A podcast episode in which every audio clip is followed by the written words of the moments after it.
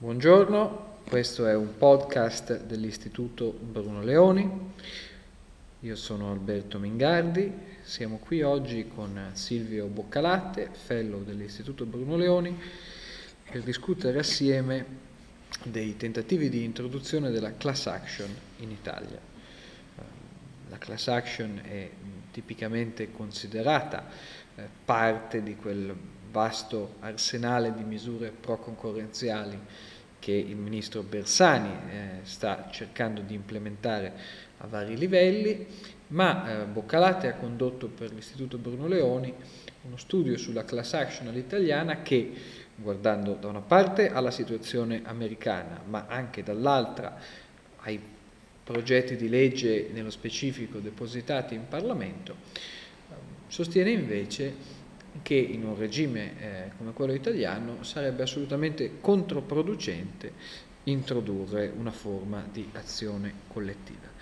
La prima domanda per Boccalatte è, ma è possibile introdurre la class action in Italia? Beh, eh, col sistema costituzionale attuale la class action così com'è nel modello americano, così come la conosciamo ormai possiamo dire da 30 anni almeno nel modello americano è completamente impossibile.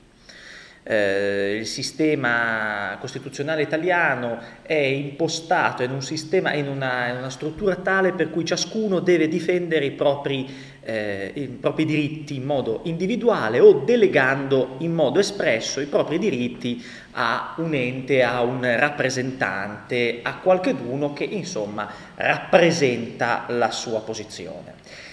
eh, la, ehm, eh, la class action invece si basa su un ragionamento assolutamente opposto, ovvero qualcheduno sostiene di far parte di una classe, di essere un esponente di una classe, questo diciamo è il modello americano di class action, di essere un esponente di una classe, chiede a un giudice di agire in nome di una classe di persone, generalmente consumatori,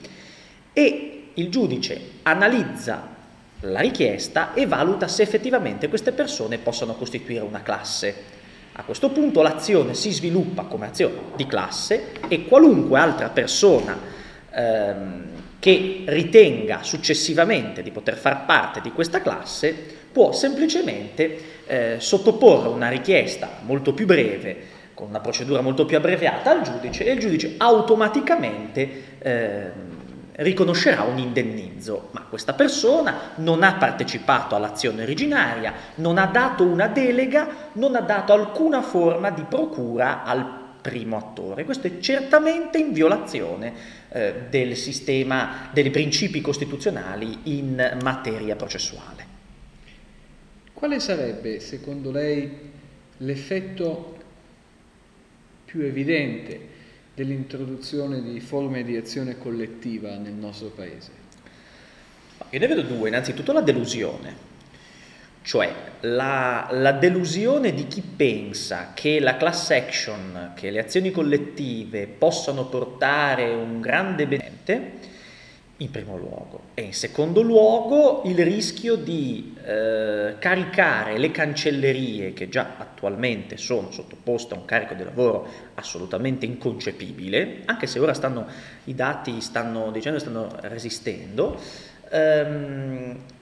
caricarle appunto di un carico di lavoro assolutamente insostenibile, tale da far scoppiare il sistema giudiziario italiano ancora più di quanto adesso. Questo è l'obiettivo, diciamo il risultato diretto. Un altro risultato probabile potrebbe essere l'incentivo, potrebbe essere un timore da parte delle imprese tendenzialmente possibili obiettivi di class action a, diciamo così, cautelarsi nei confronti delle class action, ritoccando all'alto i prezzi di taluni beni. Sostanzialmente quindi la class action che eh, diciamo così, dal punto di vista del retroterra eh, teorico in questo caso emozionale, comunque sia, vede le relazioni di mercato come intrinsecamente conflittuali, eh, potrebbe trasformarsi in una sorta di imposta occulta. Sì, Sì, questo sarebbe una conseguenza molto probabile eh, nei confronti dei consumatori. Si trasformerebbe in una forma di imposta occulta che i consumatori pagherebbero come forma di assicurazione per le società, per le imprese, eh, per i consumatori, perché non avrebbero indennizi degni di questo nome non ci guadagnerebbero le imprese perché sarebbero costrette a eh, manipolare tutte le proprie strategie di mercato, permettetemi di dire che ci guadagnerebbero i grandi studi legali, i quali controllerebbero, diciamo così, tutto il mercato di questo tipo nuovo di cause in modo sostanzialmente oligopolistico per loro sicuramente, intendiamoci, non per l'avvocato qualunque, per i grandi studi legali, sarebbe certamente un business tra i più redditizi che si potesse creare. Da sinistra, quando questa misura è stata proposta in Italia, nelle diverse versioni, credo se non sbaglio nella totalità dei progetti eh, depositati, vi è stata sensibilità su quest'ultimo punto, nel senso che si è eh, sostanzialmente deciso di non fare il sistema all'americana, tra virgolette, cioè di condizionare l'apertura eh, di un'azione collettiva alla presenza come attore principale dei gruppi di consumatori. Ecco, eh, quello che sorprende però è che nella sua prospettiva, eh, come dire, stavolta i gruppi di consumatori eh, sono mossi da altre motivazioni che quelle della tutela dei consumatori, se la class action può effettivamente trasformarsi in un'imposta eh, nascosta. Ma io vorrei sottolineare un punto innanzitutto, che eh, la proposta di legge non è l'unica e eh, c'è la proposta di legge Capezzone che invece eh, cerca di riprodurre in Italia la versione eh, di azione collettiva negli Stati Uniti. La proposta governativa eh, certamente ri- tenta di rispondere al problema che abbiamo detto prima, crea però una fortissima perplessità perché stiamo parlando di andare a ridurre la possibilità di agire soltanto ad alcune eh, entità che sono previamente indicate e stabilite in ruoli, in registri ministeriali. Una creando cosa, un mercato politico. Creando quindi. solo un mercato politico, perché queste associazioni, queste organizzazioni non cercherebbero una legittimazione tra i consumatori ma prima di tutto cercherebbero di farsi introdurre in quel registro, quindi cercherebbero una loro legittimazione tra i politici. Questo, se mi permettete, non è soltanto non voler introdurre la, la, l'azione collettiva all'americana, perché stiamo parlando di una cosa molto diversa,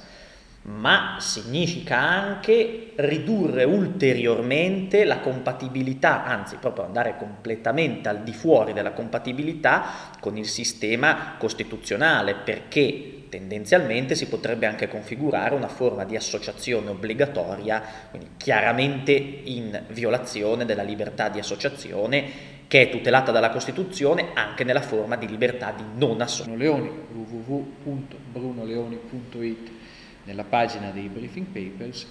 vi sono eh, comunque delle domande alle quali un meccanismo come quello della class action cerca di dare risposta. In un'ottica che sia, diciamo così, eh, coerente con i principi costituzionali e adottando comunque una visione di tipo liberale, quali sono gli altri strumenti che possono dare risposta a domande del genere?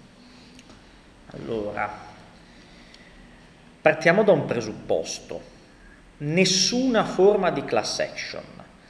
che implichi l'assenza di delega o l'assenza, diciamo così, insomma, di rappresentanza espressa tra un soggetto e un altro, quindi tra il consumatore così e un'associazione, è chiaramente contro il dettato costituzionale.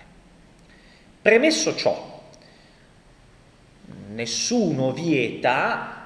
di immaginare forme di eh, tutela che possano valere soltanto per i membri eh, dei sindacati, per i membri di associazioni, cioè per persone che abbiano previamente aderito specificamente alla eh,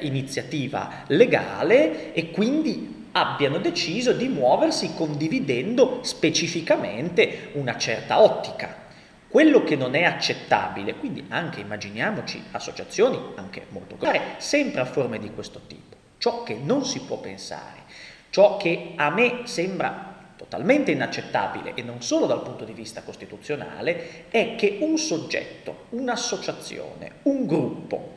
cerchi di volersi proporre come esponente di una classe, pensi di individuare una classe e automaticamente tutte le persone che fanno parte di questa classe possano, in qualche caso debbano, ricorrere all'azione collettiva individuata, inandiata da questa, da questo, e da questa entità. Questo non mi sembra assolutamente compatibile anche con un'ottica di approccio liberale.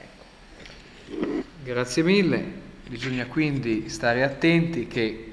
non si cominci con la class action ma non si ritorni poi alla fine invece semplicemente a idee da lotta di classe. Questo è un podcast dell'Istituto Bruno Leoni, il sito di BL è www.brunoleoni.it, l'Istituto Bruno Leoni è un think tank ispirato alle idee di mercato che promuove soluzioni di public policy ad alcuni dei più pressanti problemi del nostro tempo. Maggiori informazioni sono reperibili sul sito www.brunoleoni.it. Grazie della vostra attenzione.